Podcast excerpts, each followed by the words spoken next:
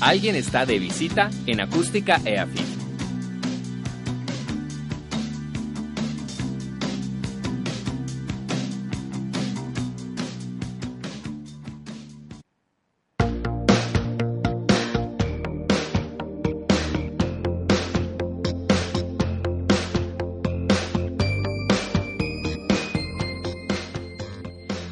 Les damos la bienvenida a De Visita. Un saludo muy caluroso a todos los que nos escuchan en este momento desde la casa, desde el CAR, la universidad.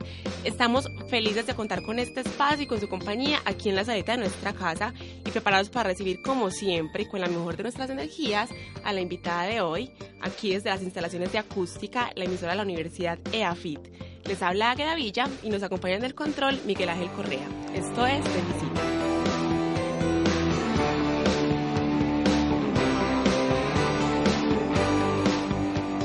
Quienes apenas se conectan, a quienes nos escuchan por primera vez, a quienes todavía no saben qué es de visita, los invito a que se conecten con nosotros a través de nuestras redes sociales.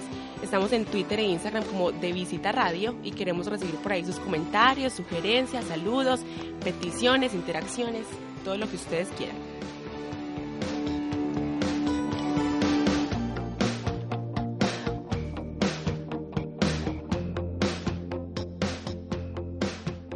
Hoy me acompaña una mujer tesísima. Ella se llama Juliana, nació en Medellín en 1982.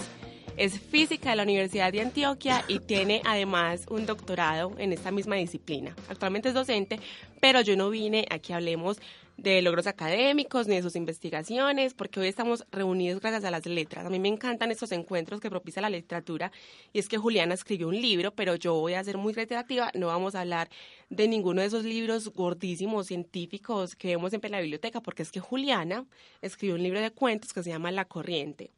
Juliana Restrepo, bienvenida de visita. Muchas gracias por invitarme, estoy muy contenta acá. Me alegra mucho que estés contenta. Nosotros estamos muy contentos de tu compañía. Estoy segura de que ya te imaginas qué es lo que te vamos a preguntar porque debes estar acostumbrada como a las mismas preguntas de siempre, pero es que hay una pregunta obligada que no puedo dejar de hacer y que seguramente te la han hecho en todas partes, pero es la que más curiosidad me da. Y es que, ¿cómo así que física? O sea, ¿cómo llega una física a escribir un libro? Entonces, si, si me la han hecho en todas partes, lo que no significa pues que tengo una respuesta ya estructurada y todo. Entonces, pues yo soy física todavía, como dijiste, ejerzo la física y soy docente en la Escuela de Ingeniería, antigua Escuela de Ingeniería, ahorita Universidad de IA. Pero yo siempre, em, digamos que siempre fui lectora, soy lectora también todavía, y escribía. Yo en el colegio escribía muchísimo, siempre escribía cuentos, en mi colegio habían concursos de literatura, entonces yo siempre participaba en el concurso de literatura. Y digamos que no sé, yo no era una persona que estuviera muy definida por las humanidades o por, o por los números. En realidad no tenía ni idea qué hacer. No, creo, iba a ser política. Afortunadamente no fui. Pero al final me decidí por los números, pero nunca dejé a un lado la escritura. Solamente que se volvió un ejercicio más privado, pues primero porque no tenía que escribir para ningún curso en la universidad, para nada. O sea, no tenía que escribir para nada. Ni tampoco tenía lectores. Entonces empecé a escribir durante, yo diría, Em, cinco años muy privado, para, solo para mí. Y luego me fui por primera vez a vivir sola y ahí empecé a escribir más periódicamente en una algo que yo llamo notas diarias, porque no es necesariamente un diario. Sí, era un poquito anecdótico, pero a veces había poesía, a veces podía haber una ficción, pues una historia que no fuera ni mía ni nada. Y empecé a escribir, digamos, del 2005 hasta que volví del doctorado muy constantemente y ya escribía como anécdotas o fragmentos o una escena que me hubiera parecido chévere y que quería como que se me guardara. Hasta que empezamos el taller usted y yo, señorita. Y cuando empezamos el taller, eh, pues tuve otra vez lectores de, de, digamos, y esos fragmentos que eran muy para mí se empezaron a volver para ustedes y a veces los volví cuentos o también a veces empecé a escribir cuentos desde cero.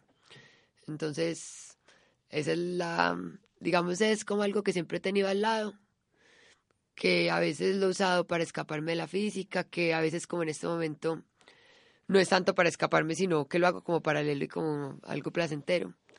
Pero sí, esa es como un poquito la historia. Bueno, hablando del taller de escritura que fue con Hector Facio Lince, hay muchas personas de las que podemos hablar que hicieron parte del taller al principio y luego se salieron o que se quedaron y pues todavía siguen con nosotros. Eh, yo rescato y destaco bastante, por ejemplo, a José Guarnizo, que empezó con nosotros, que es escritor, periodista, es bastante destacado. Juan Mosquera, que fue director de Camino del Barrio, que también estuvo con nosotros y ya no está. Manuela Saldarriaga, que continúa que es periodista, escribe para varios medios de acá como El Colombiano, El Espectador, ha escrito para Vice y pues en esta serie de escritura nos encontramos con, como ya lo dije, personas muy talentosas y una de ellas es Manuela Lopera. Ella es escritora y es periodista, pero sobre todo yo la considero amiga y de ella creo que tenemos mucho por decir, pero en esta oportunidad fue ella la que habló. Nata, con una gran virtud, la oralidad. Su prosa está dotada de musicalidad y el ritmo de la, de la tradición contada. Ella escribe como si estuviera hablando, con la dificultad y el desafío pues de, de, hacer literatura. En su lenguaje la búsqueda estética pues es innegable y permanente, es, es un viaje sensorial pues eh, por la mirada aguda de una mujer eh, atravesada por la multiculturalidad, la globalización y a la vez eh, el valor de sus raíces. en sus textos rompe con pudores, prejuicios de su clase social y logra una voz ante todo muy sincera. Esa. No te lo esperabas. No, demasiado querida mano, no, espectacular. Es que yo creo, pues vos sabes, porque vos también haces parte, pero yo creo que en ese taller hicimos un grupo, pues no solamente hay una gente talentosísima en la que yo he aprendido cantidades, sino que en realidad es un grupo para mí increíble, porque venimos de, profesiones muy distintas, de casas muy distintas, de historias personales muy distintas. Y hay gente muy talentosa para muchas cosas, o sea, hay periodistas muy buenas como Mano y Mano y Voz, y hay, por ejemplo, pues Cata que hace cine y es también una dura, o José que es un escritor, y Ana Cavi que es una escritora, y hacen, José también una edición increíble, entonces para mí ha sido eh, como, dijera, como dijera, no solamente un placer, sino también algo donde ha podido aprender, un espacio para aprender demasiado de las otras personas tan talentosas. Bueno, yo hasta ahora lo que he leído por ahí en la prensa o las reseñas que han salido, yo no he encontrado ninguna mala. Pues por ahora todas las reseñas que ha sacado el libro son bastante buenas. Y yo abro comillas. Los cuentos de Restrepo nos pasean por las tensiones de clase, por las visiones de países de la distancia, por la profundidad de lo femenino, por la amistad entre mujeres, por la sexualidad del crecimiento, por la vejez y el olvido. Cierro comillas, Juan David Correa, director de la revista Arcadia.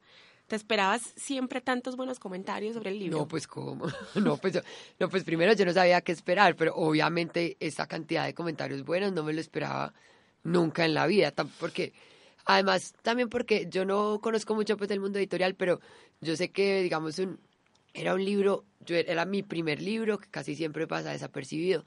Era un libro de cuentos, que poco se vende aquí en Colombia. Era un libro de una editorial nueva, que Héctor es un gran, pues digamos, eh, maestro, pues sí, como me apoya mucho, pero, pero eso no implicaba que el libro se fuera a vender o la gente le fuera a gustar tanto. No, para mí no solamente digamos los comentarios de las revistas y en los periódicos de gente que yo admiro y que leo pues y que leía antes, sino también los comentarios de los lectores, pues uno llegar a la Filbo y se encuentra con un chico digamos de bachillerato que le fascinó el libro, eso es una no, o sea, eso no me lo esperaba y es de verdad es lo máximo, es lo máximo. Juliana, ¿vos te acordás qué estabas haciendo en el 2013? En el 2013. No, 2003. 2003 estaba en la Universidad de Antioquia estudiando física. Todavía no habías terminado, te faltaba mucho. no, iba, iba en la mitad, como en quinto año, estaba... Sí, iba en quinto semestre, en quinto semestre. Bueno, yo esto te lo pregunto, Juliana, porque es que resulta que por allá, en el 2003, te cuento a vos y a los que nos escuchen, nació una banda de acá que se llama Parlantes. Es una banda que prometió desde el principio, porque los integrantes de la banda Parlantes nacieron como provenientes bueno, nacieron no, provenían de otros grupos musicales muy históricos en Colombia, como Estados Alterados, Bajo Tierra y Planeta Rica. Y les cuento esto porque a continuación vamos a escuchar Estela Maris, que es una de sus canciones más queridas y recordadas. Ya volvemos con Juliana, no se despeguen.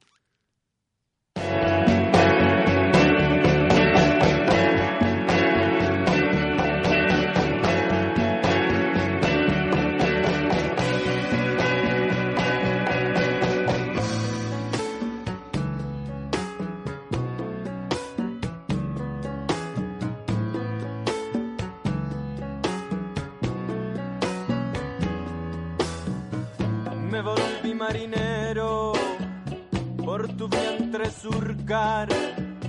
He perdido las velas, mi destino es cerrar en el fondo del bar.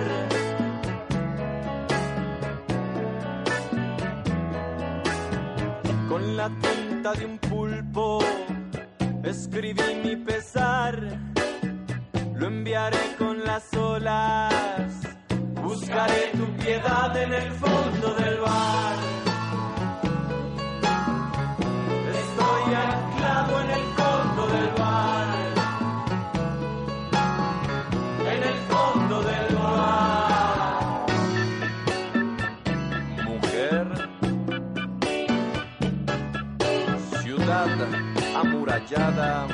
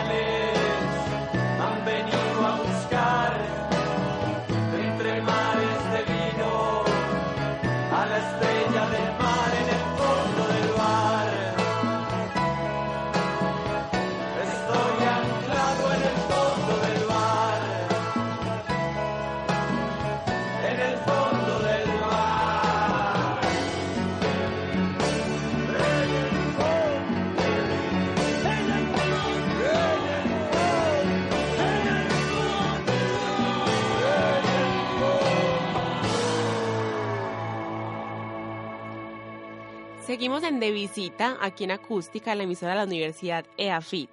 La canción que acabamos de escuchar es Estela Maris de la banda antioqueña Parlantes, que para quienes no saben o se desconectaron y se perdieron el dato, nació gracias al talento de varios músicos que venían desde antes con un bagaje increíble en bandas como Estados Alterados y Bajo Tierra. Y aquí en cabina seguimos muy bien acompañados con la visita de Juliana Restrepo, autora de La Corriente, el primer libro publicado en la editorial Angosta. Aquí podemos hablar un poquito entonces de la editorial, cómo nació Angosta. Eh, pues yo no sé exactamente, pero yo creo que Héctor hace rato tenía como la idea de, de hacer esa parte que era un- la que no había hecho, pues la había escrito, había editado, había sido periodista, pero no se había metido pues como en el mundo editorial. Y veía un, como siempre que uno hace un negocio, yo creo que había una necesidad de algo que no existía, que no existía por dos razones. Una, porque según entiendo, porque esto tampoco pues es lo que yo he hecho toda la vida, pues escribir, eh, era muy difícil si uno era un X como yo, un desconocido, llegar a Alfaguara o a llegar a, Ping- pues a, a Random House con el manuscrito a que se lo leyeran. Entonces, lo primero que ellos dijeron y que es verdad por hoy es que iba a ser una editorial muy abierta para que todas las personas pudieran participar y, y, y mandar pues digamos sus obras. Y segundo, querían como mostrar eh, digamos, personas que pues las otras editoriales no habían publicado y que los libros fueran de un precio razonable para que los razonable para que los la gente pues digamos un estudiante lo pudiera comprar. Entonces el proyecto nació con José Anacata eh, Alexandra y Héctor eh, y con ese principio pues que te digo y ya cuando ellos ya tenían pues como toda la idea en la cabeza y yo paralelamente pero sin pensar que yo iba a ser la primera autora Héctor me había dicho que empezara a juntar mis cuentos para de pronto mandarlos a alguna parte porque ya tenía suficientes cuentos, digamos, no listos, pero sí muy adelantados. Entonces yo creo que ahí conté con suerte porque, porque como tenía ya ocho cuentos buenos que tanto José como Héctor habían leído y les gustaban, y ellos iban a lanzar la editorial y yo coincidía mucho con lo que ellos querían mostrar en, en la editorial, entonces fue un golpe de suerte estar ahí en ese momento con los cuentos listos. También por ahí me di cuenta que la editorial nació con ganas de Héctor de escuchar más voces femeninas, de tener más autoras femeninas eh, en la literatura. Y eso es algo que yo también siempre he notado la diferencia y yo creo que todos lo notamos cuando leemos un libro que fue escrito por un hombre a un libro que fue escrito por una mujer. Eh, no hablo como con, con razones feministas o algo por el Sí, estilo, sí. pero es una diferencia que se nota. Pues, pues sí, una, una de las de las personas que ha escrito sobre mí, que a mí me encantó el artículo que escribió, que es Margarita Valencia, porque además la admiro mucho. Ella escribió sobre mí, sobre otras dos chicas eh, latinoamericanas. Y yo sí creo que, eh, lo dije ya una vez, la, digamos, ser hombre o mujer hace parte de una de las categorías a la que uno pertenece, como ser física, ser mamá, ser, eh, qué sé yo, haber, haber nacido en Medellín, la clase en la que usted nació, todo eso, todo eso es pedacitos suyos. Entonces, el género obviamente permea lo que uno escribe, ¿cierto? Y, y lo que decía Héctor, o, o lo que él se sentía, digamos, insatisfecho y todavía lo manifiesta, es que decía, yo no creo que hayan menos mujeres que escriban, eh, pues como escriben los hombres o también como los hombres. Y, y sin embargo, en Colombia las mujeres son mucho menos publicadas que los hombres. Entonces él dijo, yo quiero publicar todas esas chicas que están ahí, que no, que no han sido publicadas, pero que yo sé que escriben muy bien. Bueno, y en la corriente seguramente podemos encontrar mucho de eso porque también es lo que nos has venido contando durante el transcurso del programa. Algo que también, de lo que también quiero que hablemos es de los recuerdos que, que hay de leer en voz alta para otros, porque pues escribir es un ejercicio muy personal y, y uno lo hace como en la intimidad de su casa, pero ya es más distinto cuando uno decide abrir el cuaderno y mostrar lo que escribió a otra persona. Y yo debo decir que te lo he dicho todo el tiempo y es que siempre que yo leo algo tuyo lo leo con tu voz y estoy segura que la gente que te conozca va a hacer lo mismo porque bueno qué pesar de los que apenas la vinieron a conocer hasta ahora que seguro si todavía no tienen el libro y lo compran les va a pasar lo mismo después de escuchar de la entrevista y yo sé que de verdad, no soy la única a la que le pudo haber pasado. ¿Vos sabes quién fue la primera persona, la primera, primerísima persona que compró tu libro? Ana David. Ana Cadavid. Sí, sí sé porque vi la foto, sí me acuerdo, claro. Adivina con quién hablamos. Ay, no. Sorpresita número dos, Ana Cadavid. Juliana tiene creo que dos virtudes grandísimas, pues por un lado está es que es súper inteligente, eso se le ve en lo chispita y rápida que es para coger todo y en la mirada, pero la mirada no es solo de inteligencia, sino de sensible, es una persona sencilla y está como atenta a, a los demás, a lo que pasa alrededor, o sea, ella no es como reconcentrada en sí misma, sino que es muy chispita y está mirando para todos lados y cogiendo como, como muy permeable. Es, una persona de esas que anda por la vida eh, recibiendo todo y, y procesando constantemente todo lo que vive. Y yo creo que eso se refleja en, en, el, en el libro La Corriente porque es muy, muy auténtica el, lenguaje que usa, la forma de, narrar es muy actual, muy, muy ella, muy moderna, pues porque no es arcaica, sino que son las palabras de ahora, la rapidez, en fin, tengo mucho que admirar y, y me enorgullece mucho conocerla y tenerla de compañera y saber que está ahí. Ay, no, tan divina. Tan divina, Ana. Me voy a poner a llorar. No, divina porque además me describe también, no solo lo que escribo, sino como persona con unas palabras muy bonitas. Yo también la admiro mucho a ella y me parece muy tesa. La Ay. tiene que invitar otro día a usted allá acá a conversar. Seguramente la tenemos que invitar a que, a que nos visite aquí en De Visita. Juliana, ahorita nos contabas que estás de profe, o sea, docente de la universidad. ¿Cuál es el nombre ya de la universidad? Se llama Universidad de EIAM. ¿Qué, dice, ¿Qué dicen tus estudiantes de que la profe haya escrito un libro de cuentos? Pues yo no- se los tenía en secreto hasta que lo descubrieron. Una vez después de la entrevista del Blue, inclusive, porque yo creo que se su mi clase era a la una y la entrevista fue al mediodía, entonces yo creo que se subieron oyendo y llegaron y me pillaron. No, yo no, yo la verdad, pues, pues ya como, como la verdad me fue muy bien y han publicado pues como muchas cosas, pues ya mucha gente se da cuenta, pero yo ensayaba no, no contar mucho en mi mundo físico que yo escribía porque porque la gente se confunde cuando uno pertenece a tantas categorías, como decir, hola, ¿cómo están? Soy física y también escribo y también soy mamá, entonces la gente como que no entiende bien. Entonces yo no le contaba a nadie que escribía, pero ya hay unos estudiantes que sí saben, sobre todo pues los del semestre pasado que fueron los que les tocó pues que publicaron el libro. Hay unos que compraron el libro, súper queridos, hay otros que lo han leído. No, pues ha sido chévere y también pues con los, con los colegas, pero en realidad pues yo nunca me paro ahí en un salón como escritora, sino como, como, lo, como física. O sea, porque en realidad para ellos yo soy física. Y de pronto saben que escribo, pero no muchos me cuentan. Pues no, y la gente en general, como lo hablábamos ahorita, ha recibido muy bien el libro. Y en De Visita nos pusimos en la tarea de preguntarle a la gente qué piensa de la corriente. ¿En serio? ¿Qué imagina. Y aquí tenemos una respuesta que nos gustó muchísimo. Hola, mi nombre es María Alejandra Costa, tengo 20 años y estudio comunicación social. Leí La Corriente hace un tiempo y lo primero que me llamó la atención del libro fue el nombre. Eh, al terminarlo sentí que la corriente también era una forma de describir el ritmo y la forma de moverse del libro para el lector. Tuve la oportunidad de volverme tan maleable como el agua durante la lectura de este libro y poder ver con los ojos de cada narrador durante cada historia. Eso sin quitarme también la facilidad de desprenderme del relato que ya había terminado y saltar al siguiente.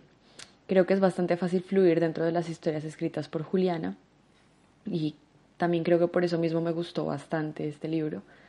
Eh, quisiera también agradecerle a Juliana por decidir publicar sus historias y quisiera también hacerle tres preguntas. La primera es qué porcentaje de los relatos es realidad y qué porcentaje es ficción. La segunda, ¿cómo cree que logró que historias que se pueden dar en la vida cotidiana llegaran a sonar tan fantásticas sin dar la idea de ser ficticias? Y la tercera es cuando veremos un segundo libro. Gracias. Le damos las gracias a María Alejandra Costa por contarnos su experiencia allí en la corriente y antes de que nos respondas las tres preguntas que te hizo, yo quisiera que nos contaras un poquito cómo fue ese proceso de la edición, de recopilar los cuentos, decidir cuáles iban y cuáles no, en qué orden y que por ahí derecho nos hables un poquitico de José, el editor de Angosta. Bueno, José es fantástico, vos lo conoces. José es un tipo que cuando llegamos el primer día al taller y leyó, pues yo llegué en realidad al tercer taller porque no estaba, pero cuando yo llegué a la primera vez que José leyó, yo dije, este tipo es, digamos, saca 10 y nosotros sacaríamos uno el resto, o sea, es muy superior a todos nosotros. Yo llegué donde mi esposo y le dije, oiga, hay un pelado en el taller, pero es un teso. Entonces yo siempre lo he admirado, desde el día uno me pareció que escribe increíblemente, pero eso no significaba pues que fuera buen editor, porque en realidad yo no tenía experiencia con edición, ¿cierto? Porque en física hay una edición de los papers, pero es una edición horrible, tediosa, horrible, uno odia al refer y al editor.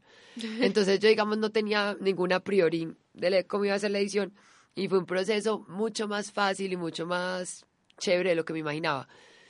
Y creo que todo tiene que ver con José, o sea, fue así por José.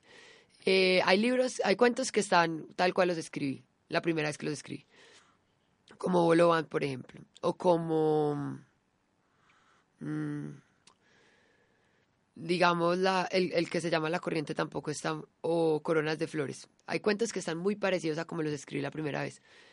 Y hay otros cuentos donde José le daba una primera leída y me decía eh, algo muy general. O sea, como decir, aquí hay un error. Por ejemplo, esta narradora en este párrafo está muy rara. Pero no me decía hacia dónde corregirlo, cómo corregirlo. Y, y entonces, yo aparte, pues él me daba como esa primera corrección y yo me devolvía con el libro, con el cuento para mi casa, lo corregía y se lo volvía a mandar. Y casi siempre ahí o lo volvíamos pues a, a ver o ya quedaba listo. Y al final fue una corrección más, pues como la que me imagino que ustedes en comunicación son más tesos y están más acostumbrados, pues como la que yo digo como de puntos y de comas y de cosas así. Y ahí también me parece que José fue una gran persona, porque un gran editor, porque me dejó saltarme algunas reglas que yo me quería saltar por el ritmo. Lo que yo creo que no muchos editores, a veces formados en letras, me habrían dejado hacer. Entonces ese fue como el proceso. El orden, eh, nosotros teníamos que mandarle a Héctor ya todo listo. Entonces nos dijo, no, me mandan ya todo con orden y todo. Entonces yo me senté un día y pensé en un orden y yo sé por qué están conectados uno con otro Y le dije, José, ¿qué opinas? Y me dijo, listo. Y ya, eso fue todo. o sea, decidimos en nada, cinco minutos. Pues fue una mañana por email. Y ya, esa es como la parte de José. Yo creo que ahora sí le podemos contestar entonces a María Alejandra. La Listo. primera pregunta fue, ¿qué La porcentaje, porcentaje. sí, qué porcentaje es realidad y qué porcentaje es ficción? Listo, entonces, buena pregunta. Hay unos, no sé el porcentaje, me parecería difícil calcularlo porque tendría que ver cuento por cuento, pero te digo, hay cuentos que son 100% reales, todos reales, 100%. Hay cuentos eh, que son 100% ficción. No sé, ¿quieren un ejemplo? No, que pesar, es mejor pensar que todo es verdad. Sí, yo creo que eso sería dañar un poquito Ya, dañar, sí, la dañar. fantasía. O sea, hay cuentos totalmente reales con todos los puntos y digamos todo excepto el nombre de los personajes. Y cuentos totalmente ficción. Y hay cuentos, que esto lo aprendí gracias al taller, donde combino las dos. Por ejemplo, hay un cuento que a mí me parece muy charro, muy chistoso, porque es todas las personas y los lugares donde estamos en ese cuento fueron así. Pero lo que pasó con los personajes, yo lo cambié todo. Entonces, donde las personas, pues ya un amigo lo leyó, pero donde no lee en español, porque es el cuento del último, donde la gente que estaba conmigo ahí lea ese cuento no va a entender porque, o sea, o va, o a pensar que pasó como de dónde estaba, que yo no vi que estos dos se besaron. Pues, pues yo cogí toda una situación real y los lugares reales y lo que estábamos comiendo de verdad y cambié todo lo que pasaba. Y eso es- me parece también chévere. Entonces hay de todo eso. Es como jugar a ser Dios ahí un poquito.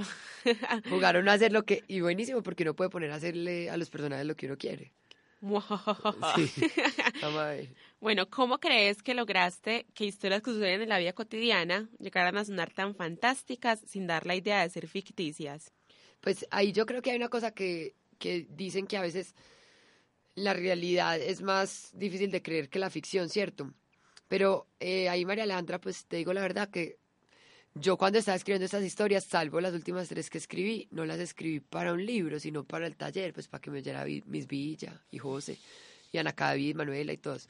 Entonces, yo nunca estaba pensando como que, ay, le meto más ficción o, ay, esto está demasiado raro, no porque yo lo estaba escribiendo como un ejercicio, como algo que quería contar. Entonces, esa no fue una pregunta consciente, digamos, en al, al momento de escribir.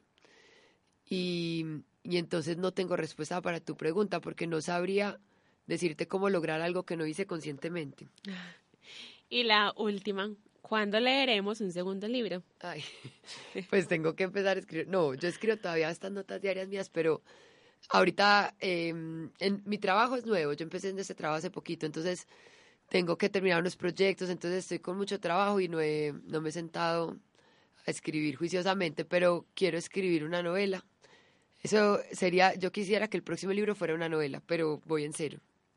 Juliana, el tiempo se nos hace súper cortico, pero yo estoy feliz de que nos hayas visitado en la sala de nuestra casa. Ya sabes Ay, que gracias a vos. bienvenida siempre, cuando quieras, esta es tu casa. Qué bueno que viniste. Gracias, no, gracias por invitarme, me encantó la conversa, estuvo ch- chévere.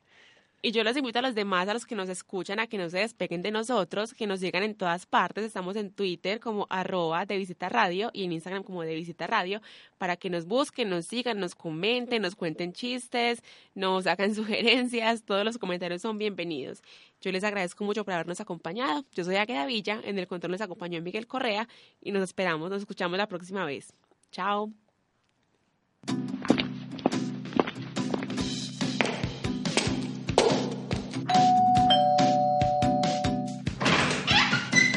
Alguien está de visita en Acústica EAFIT.